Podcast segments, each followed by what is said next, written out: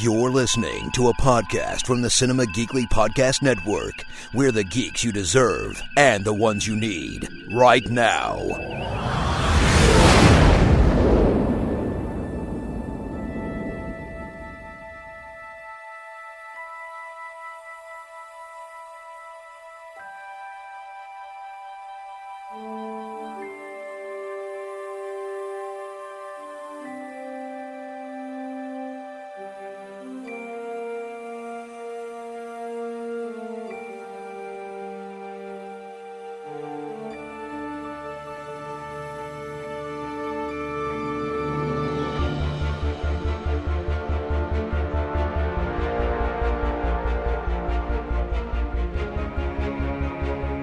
New episode of I'm a Doctor, not a podcast, Cinema Geekly Star Trek podcast. It is the Chief Petty Officer Anthony Lewis, along with the Fleet Admiral himself, coming in over Bluetooth comms.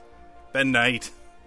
Yeah, I'm afraid there's ionization in the atmosphere, which is um, disturbing uh, our comm signal. But we'll see how we do. Yeah, hopefully, hopefully it stays throughout the show. But we, I'll just reverse the polarity. Hold on. ah, that that always does the trick. There we go. That's fine now. Yeah, there we go. That's a constant in all of sci-fi. I think the uh, reverse the polarity. I think Oh, always uh, works. well, in Doctor Who, it came from the. Um, I think it was Pertwee who struggled with some of the very lengthy explanations that were given, um, the sort of pseudoscience of uh, sci-fi, and so he said, "Can I have a sort of stock phrase that I use that's simple for me to remember?" And so the number of times that he he talks about reversing the polarity, I think it's been referenced loads of times. In fact, I think it was even in uh, in this season of, uh, of Who. Not that we're talking about Who, but No. uh, that's why it figures so heavily there. It was it was a very deliberate decision because Pertwee couldn't get his head around uh, some of the uh, pronouncements. I mean, there's got to be an example of somebody who's inverted the polarity. There has to be one of those. I would imagine so. I don't recall ever hearing it, but think somebody would have thought of it. Okay, I'm so going to find one whilst we're doing this. uh, so as Ben and I are talking, season two of Star Trek Discovery is going to be airing on January nineteenth. yeah, I think so. I, that may be incorrect, but it's coming. It's coming soon. Uh, what we're going to talk about today are the first two short treks. These like uh, these little mini webisodes that uh, the Star Trek Discovery team has put together and released. Uh, as we're talking, the third one has been released, but I haven't seen it yet, and we're going to do Me a we're to do another podcast, a third and the fourth, and we're going to do that right before the new season launches and talk about, uh, you know, what we're what we're hoping to see. But uh, Ben, before we get a chance to talk about the short treks, there is no small amount of news about This is true. There's tons. Star Trek on CBS. Tons of stuff. Yeah. Uh, I just read. I mean, I don't actually know how old this news is. Uh, uh, this.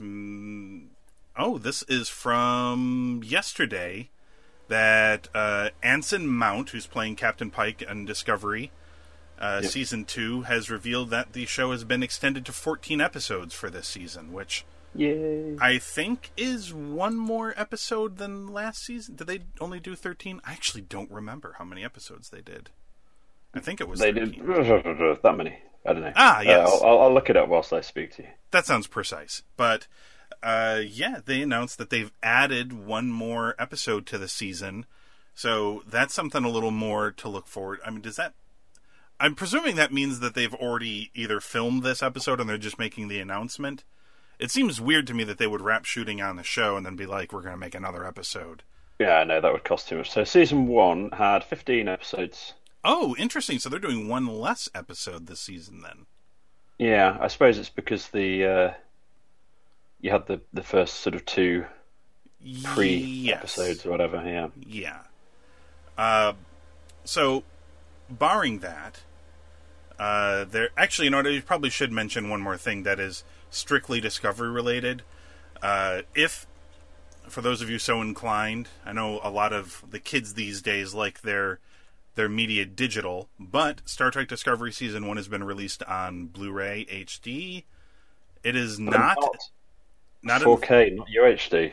not in 4K UHD. Uh, however, as somebody who does own and takes great pride in owning all of the Star Trek that I consider to be canon, not looking at you, Star Trek the Animated Series. Uh, I can't wait to actually get this because I've watched it on CBS All Access, and Yeah. uh, there's two things where I mean, number one, I just like physical media uh, when it comes to my movies and TV shows, but the uh, the thing that are really going to work for me is, as I said, I watched this on CBS All Access, and the audio is going to be a lot better in this because CBS All Access did not support uh, 5.1 surround sound. It's not, the show sounded good, but I would wager it sounds a lot better when you're playing it on Blu-ray with 5.1 surround, and we have surround sound in our in our living space. I imagine the show will sound a lot better, and on top of that, it's going to look a lot better. Uh, at least for somebody who's watching on CBS All Access, that was a baby service that was just growing. The video quality would, even when you're getting it at its peak video quality, uh, it would at first it was only streaming at about 720p and Yeah. which can look fine we don't have a gigantic television um, it's not small either but it, for the most part it looked fine but then you're also talking about compression and then if you've got any uh, wavering in your your bandwidth you're going to see uh, picture quality drops this is going to be pure 1080p beautiful picture quality goodness throughout. Uh, so I'm really excited, and apparently there's some good special features and things like that. They look like the kind of the standard special features with some deleted scenes uh, and things like that. So uh, it sounds like there's they could have added more bonus features, but everybody kind of always says that. Well, there'll be a further release, won't there, with the, the 4K UHD version at some stage, but uh, I'm excited. gotta make the money. Yeah, I'm excited. And I don't have a 4K TV right now, so I haven't made the move to upgrade to anything. So this is definitely going to be a, a purchase for me. So I'm happy. I'm happy. I'm, It's, I'm I'm happy. going to hold on.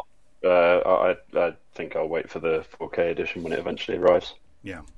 Uh, okay, so let's talk about the world surrounding Star Trek Discovery real quick. We mentioned uh, some time ago that they were going to be doing this whole Star Trek universe expansion on CBS All Access, and there's it started out small with like the the trickles of information, right? The rumors about what was going to be possibly happening as far as a show. There were the rumors of Patrick Stewart, like oh he might come back. There was talks about a, a Khan miniseries.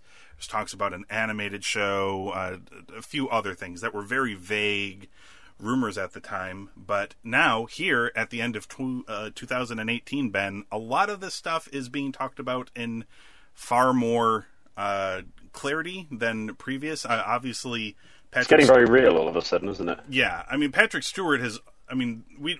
I think we did get a chance to talk about the fact that Patrick Stewart. That thing was already in like it, it's been announced and it's a show that's happening, but uh, it was announced by Alex Kurtzman at New York Comic Con that the show is premiering at the end of 2019.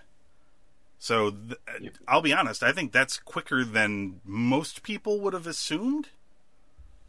Yeah. Um, I'm, I'm, not- I'm not surprised. I mean, it's keeping the momentum going. That's that's the point. And you know, this is they're they're betting the farm on the show, so they they need to make sure that they don't let the uh, uh, the second season of Discovery have an impact on it um, negatively. In case it does, they need to make sure that um, you know while you've still got someone like that on board, you've got to keep them on board, haven't you? Yeah. Uh, I, well, I, I think it's just largely because we were seeing the announcement came, and then after that, there was like, oh, there's a writer's room photo, and like uh, Patrick Stewart's like a part of the the the creative team. But to go from that to like, oh, the show is going to premiere by the end of 2019. Yeah, they're getting to work on this thing really quick. Uh, Yeah, I mean, I'm, I'm guessing it's going to be um, not too technologically advanced. I mean, that they're they're still going to be spending the majority of their money on this on Discovery. So um, Yeah. I, I'd expect them to be keeping the initial parts of it fairly simple. I'm, I mean, obviously very excited for this. Uh, I, I, as I imagine you are as well. Uh, Just a bit. What I'm not excited for is all of the uh, all, all of the stuff that's going to surround it of people, you know, saying, "Oh, ditch Discovery. I want more of this show," and blah blah blah. oh, there will undoubtedly be a lot of that. Yeah, that's Uh, coming. I mean, another thing that came to fruition that we didn't have a chance to talk about was the rumored animated show is not a rumor anymore. It's uh for for reals happening. It's got a name. We know who's making it. Yeah. Uh, and we know a little bit more about it. So it's going to be called Star Trek Lower Decks. It's going to be uh, it's created by Mike McMahon, who is from Rick and Morty. I think he was the lead writer for that show. Mm-hmm. And we know that it's got a two season order already. So they're the higher ups there obviously very high up on this. I've never seen Rick and Morty. So I have, and I'll go on record and say I just don't like it. But I know that I'm in a, probably in a minority amongst our listeners, and I accept that I just don't get it. I I, I can't imagine that this show is going to be uh, anything like Rick and Morty, or, or I sincerely hope not. Anyway, No, I don't imagine it would be either. Although I have a feeling it might be in that. Well, it doesn't necessarily. He was the lead writer. It doesn't mean he was the lead animator. I was like, I wonder if it'll be in the animation style. But oh, that's not really the thing I'd have a problem with. I think the problem I have with Rick and Morty is it's it's just incessant shouting. A joke isn't funnier because you're shouting it.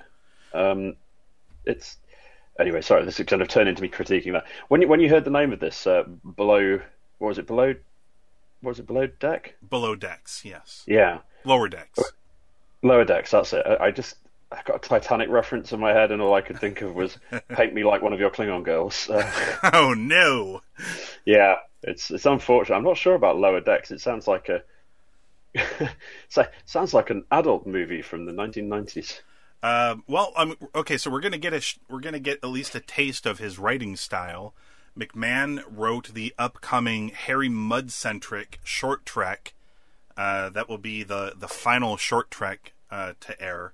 He wrote that one, and he is uh, a lifelong fan of Star Trek. In 2015, he published Warped, an engaging guide to the never aired eighth season, which arose from his parody Twitter account uh, at TNG underscore S8, where he sort of mused about uh, potential eighth uh, season episodes of Star Trek with some comedic twinges on them. Some of it was quite funny, actually. I remember that. Mm-hmm.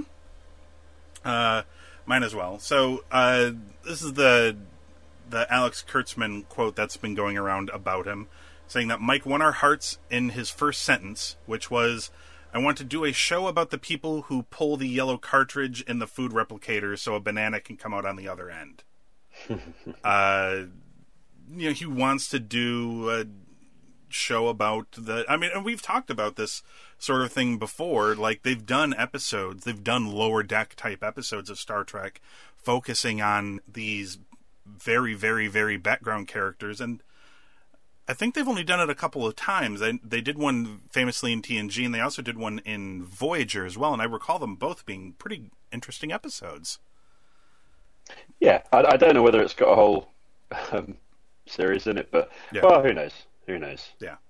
Uh, his he has a cat named Riker, so I don't know if that has any points for you or not, Ben. Uh, wonder if his cat does the Riker maneuver. maybe he did name his son Sagan, which is not necessarily Star Trek related, but it is definitely science related. Uh, Kurtzman says that he's brilliantly funny, knows every inch of every Trek episode, uh, and he says that he writes with the pure, joyful heart of a true fan. Uh, so they seem very excited, and I mean, I've got a I've got a sordid past with animated Star Trek, so I as I just mentioned maybe minutes ago on this podcast, I don't consider the, the animated series to be canon. Uh, I know there are some people who definitely do. For me, it's a, just a, a trick of the mind to separate animation from from live action.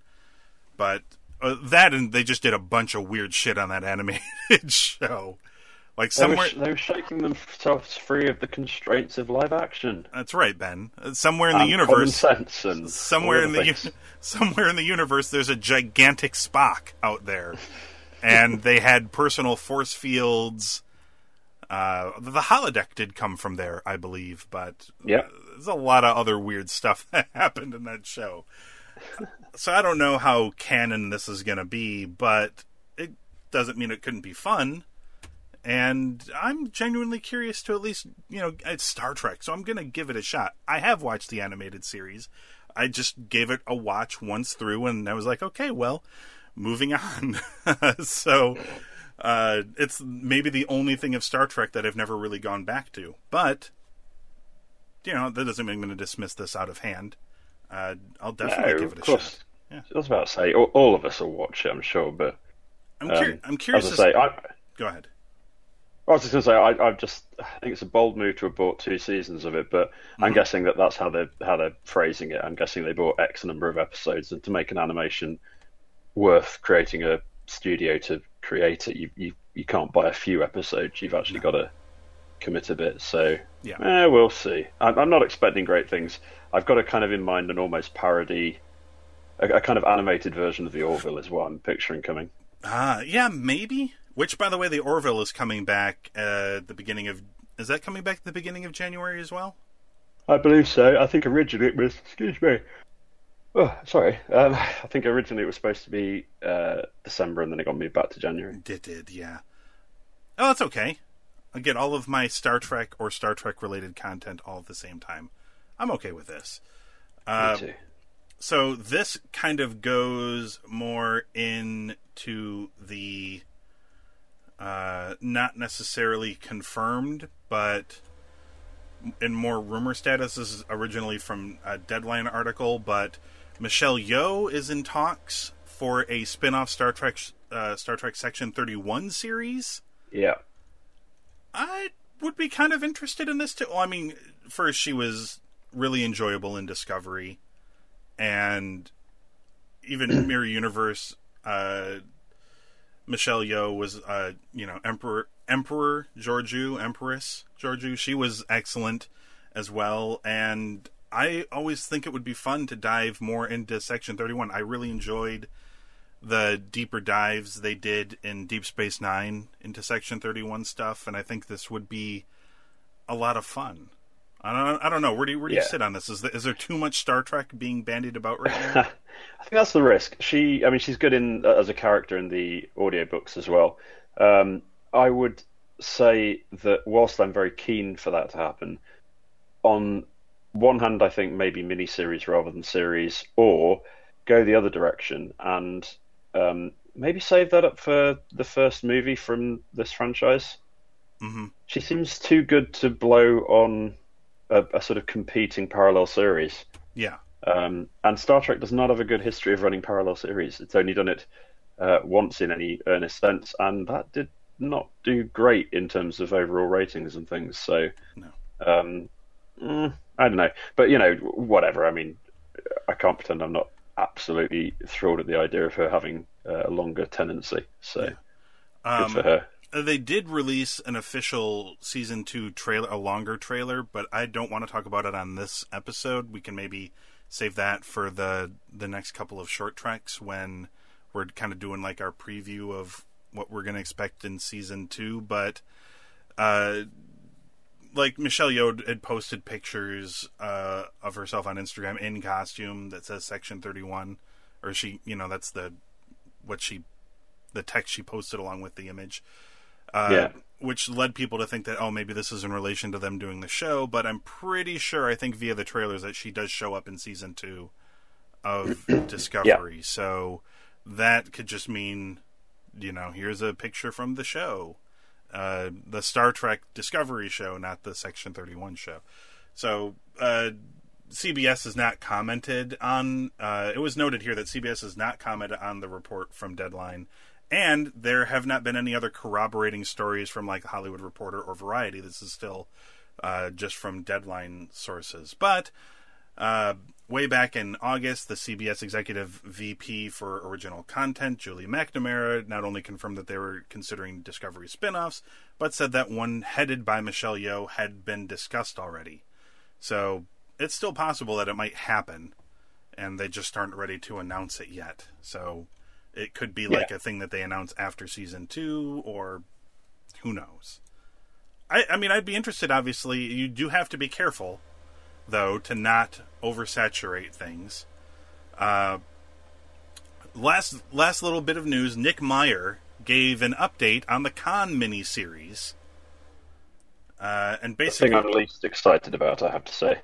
Yeah. So did you read this? Because it doesn't sound particularly fascinating either. But he just comes out. He just comes right out and says it here uh, in an interview for the YouTube channel Midnight's Edge.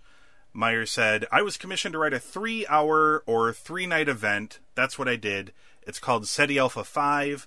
I don't know the current status. It's been up in the air.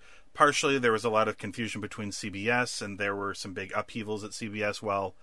They sort of didn't know who was in charge. Uh, they, I think he might actually be talking about the kind of political battle between CBS and Viacom over the Yeah. TV rights and the movie rights, and who gets to use what.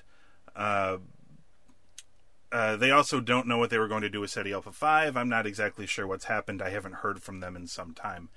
Uh, he also notes that uh, like his involvement on Discovery. So obviously he was credited as uh, I can't remember what he was credited, at, like an executive producer or something like that. Uh, he says I was involved in it for the first year and I worked on it. I wrote things, and then I was not invited for the second season.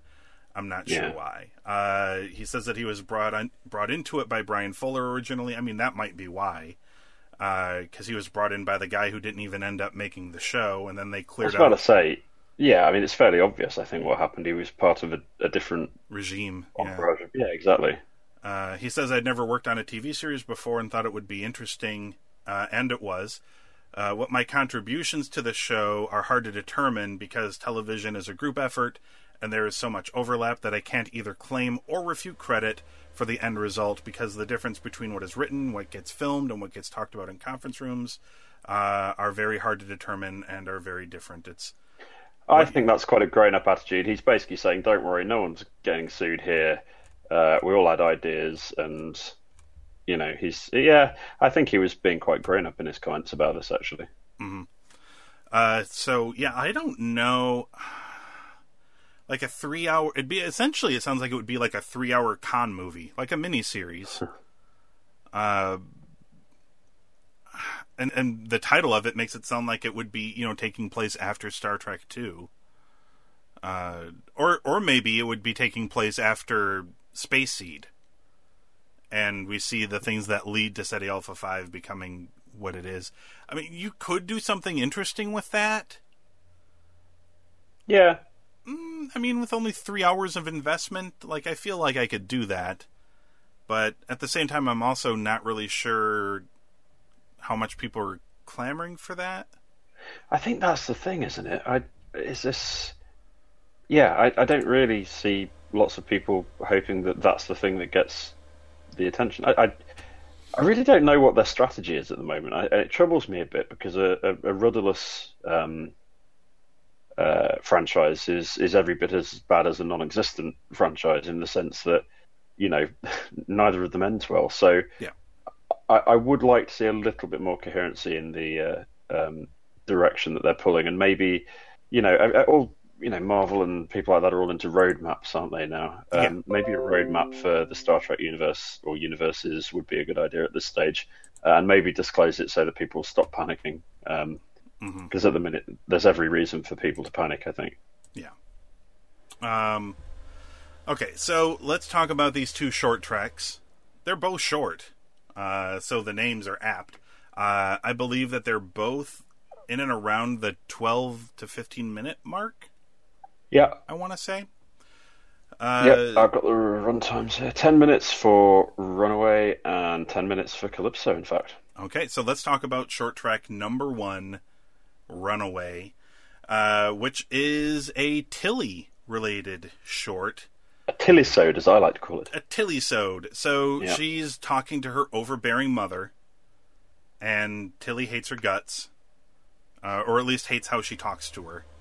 Yeah. Uh, that sort of thing. She goes to the mess hall to, to grab some lunch. Uh, some things happen, uh, some lights flicker and junk, and then the food dispensers start launching crap everywhere. Which is a nightmare scenario. She meets the alien who is causing all of this, a Xahean, whose name I'm not going to try to pronounce here. Uh, they call her Po for short uh, in the episode, and she is a runaway, but not just any runaway. Ben, she's like right. the princess or the the queen or something. Yeah. She's uh, she's a princess. Yeah, the Xaheans are a race that has just been admitted to the Federation. They're very new, and they were admitted because of their well, I mean, obviously because of their advancements in space technology, but also uh, Po has figured out how to recrystallize dilithium, which is something that was unheard of prior to this. And obviously, anybody who watches like Next Gen, these are all concepts that have been brought up time and time again about uh, recrystallizing dilithium while they're in the chamber, even. Ben, mm. it's amazing technology. Living in the future, in the future. Uh, but the reason she's doing this is because on her planet, dilithium grows naturally, and it's unclear. It sounds like her her people and her planet are connected, but then at times it felt like it was just her and her planet were connected. Uh, but she wanted yeah. to recrystallize the dilith- the uh, dilithium because it gets mined for warp drive, and this is a way to, you know, recrystallizing it so they don't have to keep, you know, raiding her planet for it. Uh, yeah. That sort of thing. And Tilly uh, realizes she's a little bit more like she sounds like her mother than you know when it comes to talking to a kid. Uh, she kind of realizes something about parenting. Helps this Po girl. Apparently, beams her back into space. I don't know where she beamed her to. I wasn't uh, really clear about that either. It's very weird but I, we are to believe she beamed her back home. Uh, what what did you make of this? It's only ten minutes, so there's not a whole bunch to digest. No, um, I was I, my favourite line is clearly her explanation, uh, Tilly's explanation to the others when they walk into the mess hall and see the mess. She says uh, there was a hormonal space rabbit. He escaped from the lab and then he got loose in here. He's got mood swings. I enjoyed that line. Um, uh, I, I like the concept of these. I like. I thought they spent more money on this mini episode than I was expecting them to do to have done. The same with Calypso, actually, which we'll come to. But um, I, I, it was nice to see a bit more of Tilly. I think. Uh, did we did we have some more language in this episode? I think we did, didn't we? I believe so. I can't remember what the what, mm. what, what word it was, but um, uh, I think it was a holy again, shit when she that's right. Uh, That's when she, when Po revealed that she invented a thing to recrystallize dilithium. Yeah. yeah. Which you know, in the year that's set, holy shit. Yeah. Um, I'm I've never been comfortable with the uh, the whole sort of being gets onto spaceship by flying through space and then getting onto a spaceship thing. Because being that flies through space of its own accord has no real need of spaceship. Yeah. Um, even as hiding place, because space, as we've heard in the past, is big. I mean, very big, very big. Yeah, you have no idea uh, how big it is. exactly.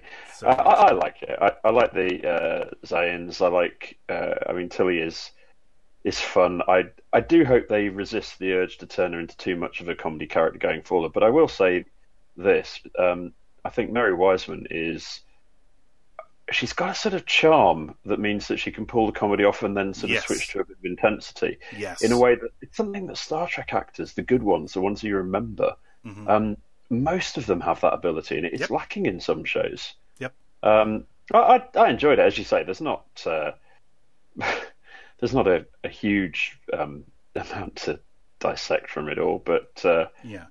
You you can't. know, I found it interesting that she was doing the um, what you call it uh, training, the, uh, the, the, the command training program, yes. or was talking about it. I mean, obviously, I guess you know in her career that that is what she would be doing, but Mhm. um, it's it's a little bit of colouring in, it's a little bit of Yep. telling us stuff. Um, I also like the fact it was in a different aspect ratio this than the series. At least it, Mhm. it seemed to be on the where it was broadcast here anyway. Um, and it, it kind of suited it. I, I just like the whole style of it. I have to say, I, I enjoyed it. I wasn't really sure what I made of um, uh, Po's. Uh, I can't remember, was it Yadira or something or other, the actress? I can't remember her name. Uh, I'm not entirely sure what I made of her performance, but then again, she struck me as you know, in science fiction in particular, we'll hire a dancer instead of an actor to do a certain role. Yeah. Uh, I do wonder because I don't really know what else she's been in. I do wonder whether maybe she is a dancer rather than an actor. I think the only thing I know that she's been in before was um, uh, Supernatural because she was the one who was supposed to be in Wayward Sisters, which was the ah, the yes. spin-off show. Yes. Um, yeah, so I, I I know that's been binned. It was binned earlier on this year, but it was. Yeah. um, that's literally the only thing I know her from. So yeah. Anyway, the, there you go. Yeah, it was good. That I liked it. Uh, you can't. Uh, I mean, this is the lesson I learned in this short, but then it, I really learned it in the next short.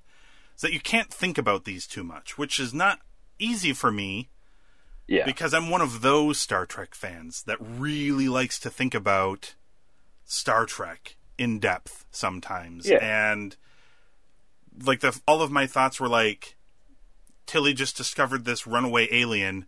She didn't talk to any superiors. None. She Was- didn't call Burnham. She didn't call Saru. She didn't call anybody. Stamets. Nobody. and for no good reason that I could particularly tell. I mean, I know she gave an explanation of sorts, but I. I It was like I she'd didn't- found it was like E.T., where like Elliot keeps E.T. hidden from everyone. Uh, Yeah.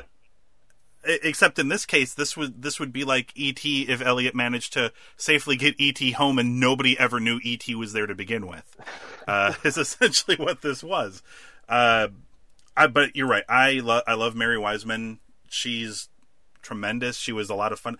I liked the one of the first things in this episode was the computer giving her sass about ordering Oh yes. a cup of coffee, and the computer was about to chastise her about that, you know, that amount of caffeine, and she cuts off the computer. espresso or something. Yeah, she the computer's like that amount of caffeine until he cuts off the computer and says, "Makes me happy. Now give it." I thought that was awesome. And then, and then she releases the espresso from her expectations of it, Yes. which I thought was quite nice. she's she's excellent. Uh, you know the. Uh, uh, I, I just thought it was great, and it's actually fun to go back and listen to the computer spouting off all of the things it's tossing out of the dispenser as it's Some launching that was excellent.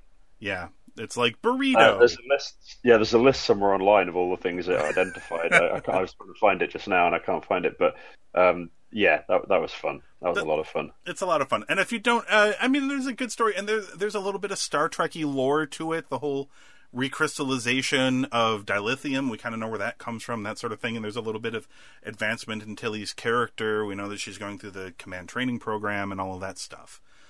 Did you not find this and um, Calypso were?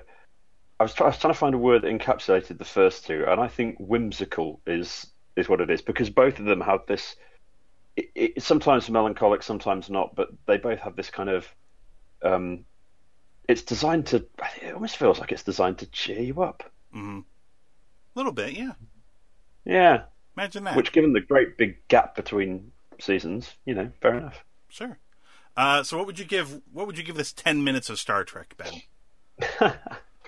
Um, I guess uh, I, I I kind of felt it was about three and a half. It, it- nothing jumped out. It was enjoyable. Um, I don't think unless you somehow manage to deliver me ten minutes of unforgettable solid gold, you're going to get above a four, four and a half for these. So yeah, three, three and a half. It was, it was good fun. Um, I enjoyed it, but I, I, I can't in all good conscience give it much more than that. No, I gave it a three and a half for the for the same reasons. Uh, okay, so let's talk about this is the weird this is the weird short trek because there okay, so there are four of these and they are all discovery related Ish. with the exception of this one, which is only related to discovery because they needed to use the sets of discovery to do this.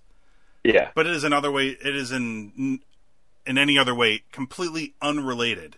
Uh, this first episode was about Tilly. The third one is about Saru. The fourth one is about Mud. So they're all Discovery character centric, except for this one.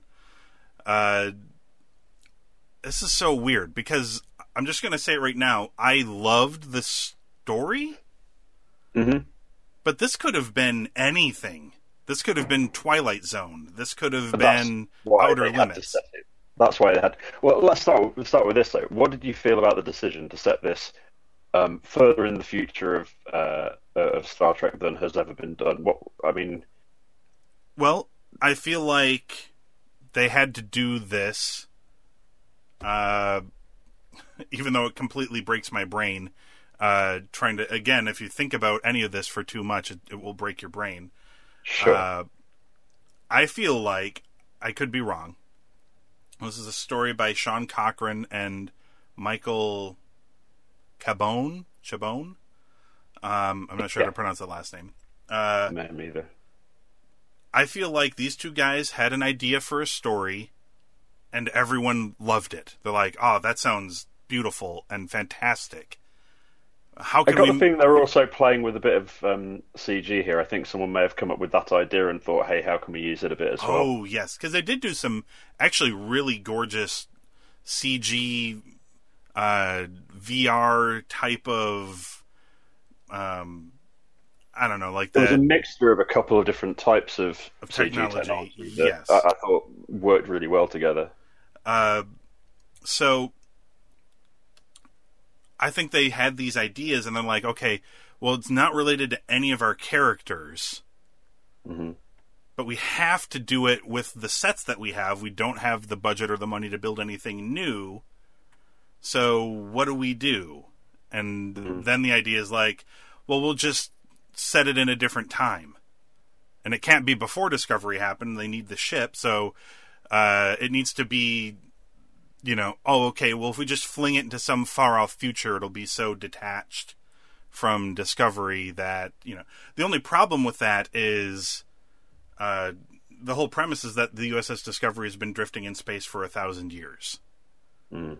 And it looks brand new, just with a layer of dust on it. Like it does not look like a ship that's seen a thousand years of space wear and tear or anything like that. Uh, you know what happened to the crew? How could it be there for a thousand years? Like you could maybe answer this, but this is a short. This is a webisode uh, full of whimsy and wonder. I'm pretty sure they're never going to go back to this and explain how the ship ends up abandoned, floating for 1,000 years. Oh, there'll be a reference to it in Discovery at some point, Maybe, Perhaps. at some stage, or or maybe in the uh, Section Thirty One spin-off series. Some this will get a mention somewhere. Yeah. Uh, somebody was trying to figure out, like, oh, maybe it was time travel or something, but I mean, no. The computer very clearly states that it's been waiting for 1,000 years. The crew left. Apparently, they all left, and they're like, "Hey, we'll be right back," and then they never came back, and the ship's just Yeah. been waiting there. Um, all of that seems really hard to believe, and it seems like the stuff that they had to make up to set it in this universe so that they could use the sets, uh, which is a shame because that's the stuff that like takes me out of it the most. The actual story itself, I thought, was beautiful, so we should talk about it a little bit. Uh, so the ship somehow, some way, for whatever reason, has been drifting in space for one thousand years. The computer has evolved over this time.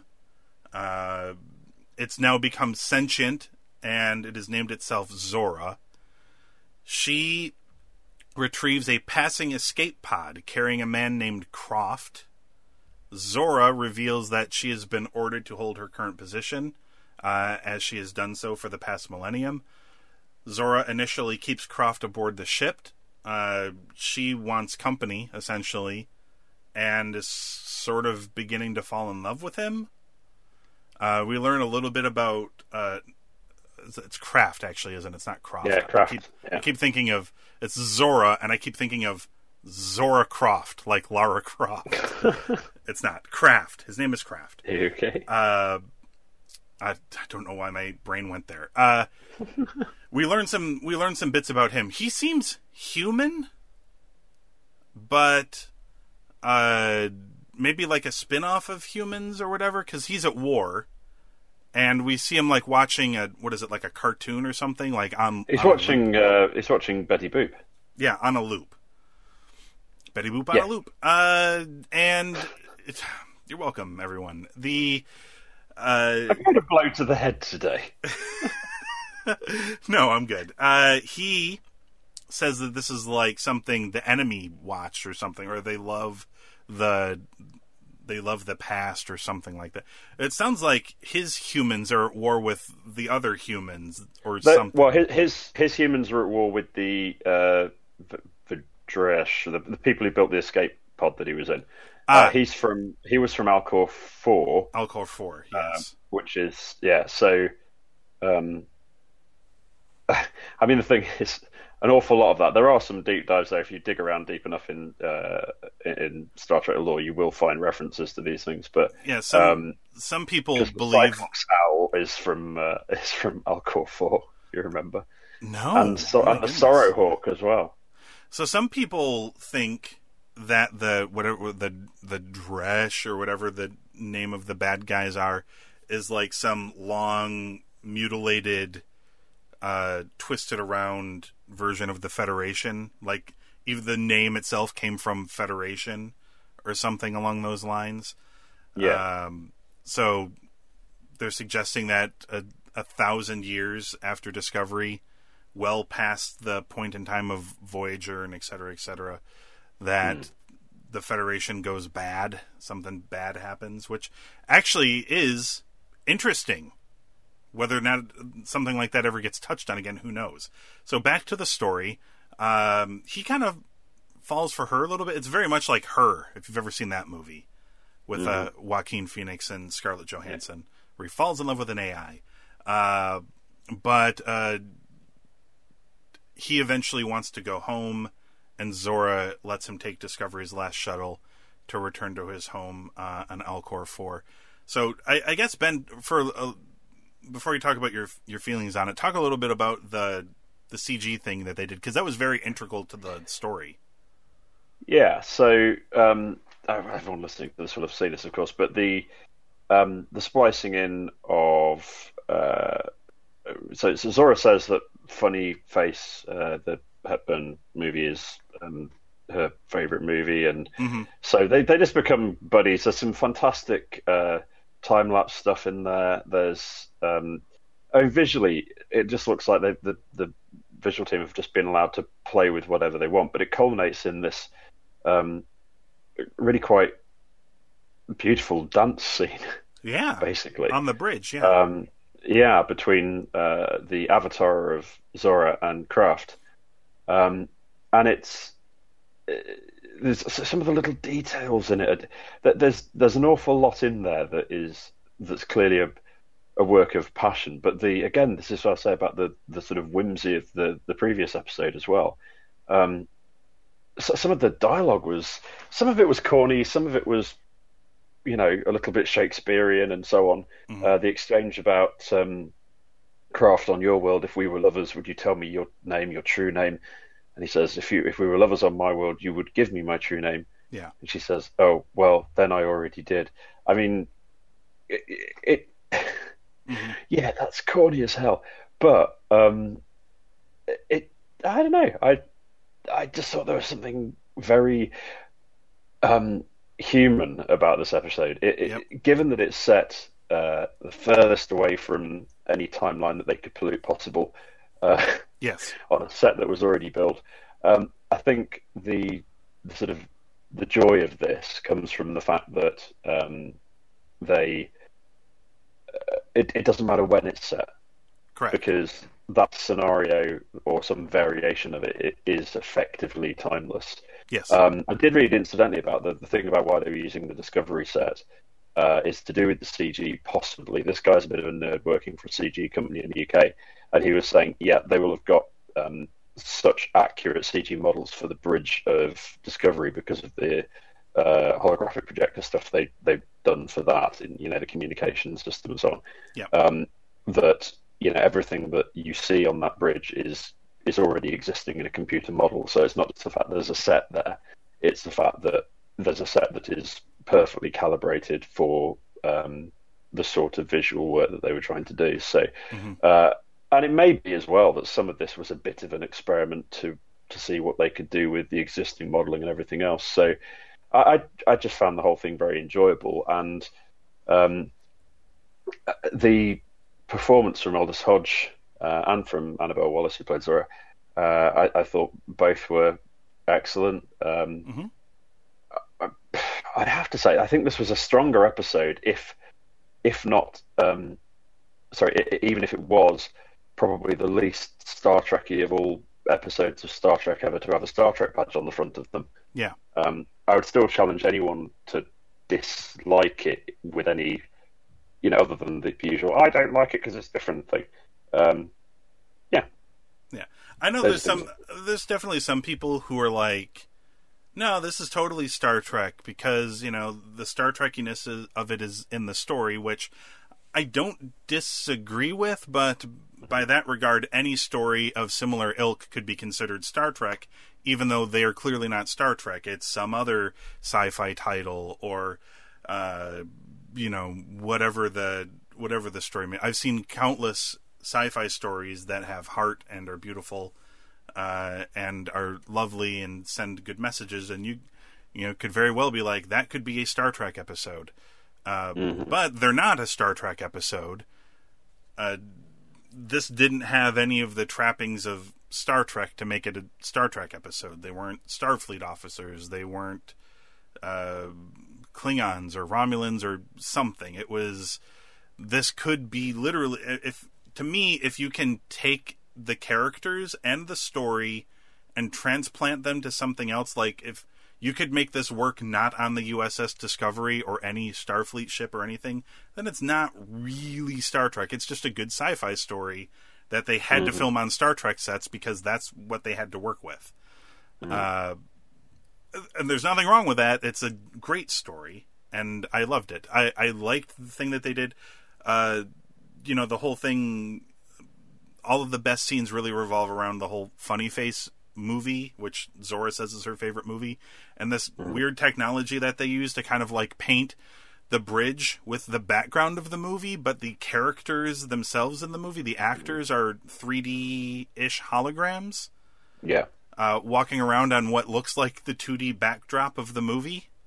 Um, and it's plastered all over the bridge. I think is it's very impressive. that was very impressive. And uh, at the uh, at the end, when Craft um, has Zora like imagine herself as a with a physical body, and he has the you know this this one last dance with her, like in the in the movie, like he takes the time to learn the dance from the movie and stuff to have the dance with her is incredibly sweet. And then when he leaves, like she stored his image so she can like dance with him forever, even if he's not there. That sort of thing, which is sweet and Yeah. sad. Uh, it was very touching. I liked it a lot. Um, I'm just gonna die on the hill that it wasn't necessarily a Star Trek episode, in so much as that it had nothing to do with Star Trek in the in the traditional sense. There was no there was nothing that expanded the universe or added to our knowledge of it necessarily. Uh, to me, I feel like some people would argue that there is some stuff because they're like, oh, that thing hints that it might be the Federation. There's a story there, mm-hmm. and obviously Discovery. There's a story there with why it's there. But to me, and normally I would agree if I thought that they would come back to this, but I really don't think they're the ever going to come back to this. Well, no, because the clue is it's it's set when it's set. Um, the, as I say, you may get some reference late in the life of Discovery to, Yeah. you know, someone will remember that that's how it ended up and and so on. But I, I yeah, it's not going to be a part of proper law for the foreseeable future. I. No, for me, I feel like this will be something that sort of sits in some weird, like outside of, outside of lore, uh, thing that has some weird middle ground, like the animated series for me. I'll, Yeah. I'll I'll cherry I'll cherry pick the parts of the animated series I like, and that stuff counts, like the holodeck, but. Uh, or Robert April, or you know whatever else that came from the animated series, but the rest of it I'm just gonna you know so I'm I'm okay with this story happening and I like the story. It just felt really weird and it feels like it sticks out among the rest of these shorts. It really does just feel like they had a great idea and a cool idea to use some technology stuff. Uh, and they took advantage of the, the CBS library uh, to do something. I, I like it. It just, you know, it does feel like they couldn't have done it on anything other than the Star Trek sets. So I guess that's the thing that makes it Star Trek. I think he had a mug with a Starfleet insignia on it or something like that. But Yeah, otherwise, you know. And and if you don't think about it, it's it's really good. If you think about it for more than a minute, like how could the ship be like this? Why is it so clean looking? Like why does everything look still brand new? Uh, if you forget about all of that stuff, well, the ship can clean itself. Probably, it's probably got skutters. oh, you know, it's yeah, it's got like Roombas or those. Uh, I think sharks got skutters it. from uh, from Red Dwarf. There you go. Yeah, they just got a little cleany robots. Yeah, or maybe maybe there's a, an equivalent of Kryten there. There you go. Yeah, all taken care of. We Yep. fixed it. We did. They just aren't very good at dusting. Not good at dusting. It, at some point, you'll see in the background, and you'll wonder how you missed it. You'll see in the background of an episode of Discovery, Kryten walking around with a feather duster, um, tutting at people, getting in the way, sir, and so on. Got to make sure these are dusted, everyone. You never know Yes. when the ship is going to be abandoned for a thousand years. They'll just Yeah. sneak it into an episode. Uh, so, what would you give Calypso, Ben? Um, if I ignore the fact that it's supposed to be Star Trek, I give it a 4 Uh, I just don't know. Can I? Uh, do you know? I'm going to go with the instinct and say I am going to ignore the fact that it's not Star Trekky Star Trek, Yep. and say it's it's worth a four as a piece of art, and it is within that universe, and therefore we can only evaluate what's in front of us. So Yep. I think it's worth a four. That's what I did as well. I gave it a four and a quarter. In fact, under the same under the same circumstances, I really liked it, and I would recommend people go out of their way to try to find it because it's it's really nice. It's a really good story, and it's amazing they were able to tell something so sweet and nice in ten minutes. That's n- true, yeah. Not a lot of time, and they packed in quite a bit of story in that ten minutes. So good on them. Actually, that's a very good point. Yeah, the the, uh, the character investment was quite easy to get into there, wasn't it? Yeah, pretty good. All uh, all told.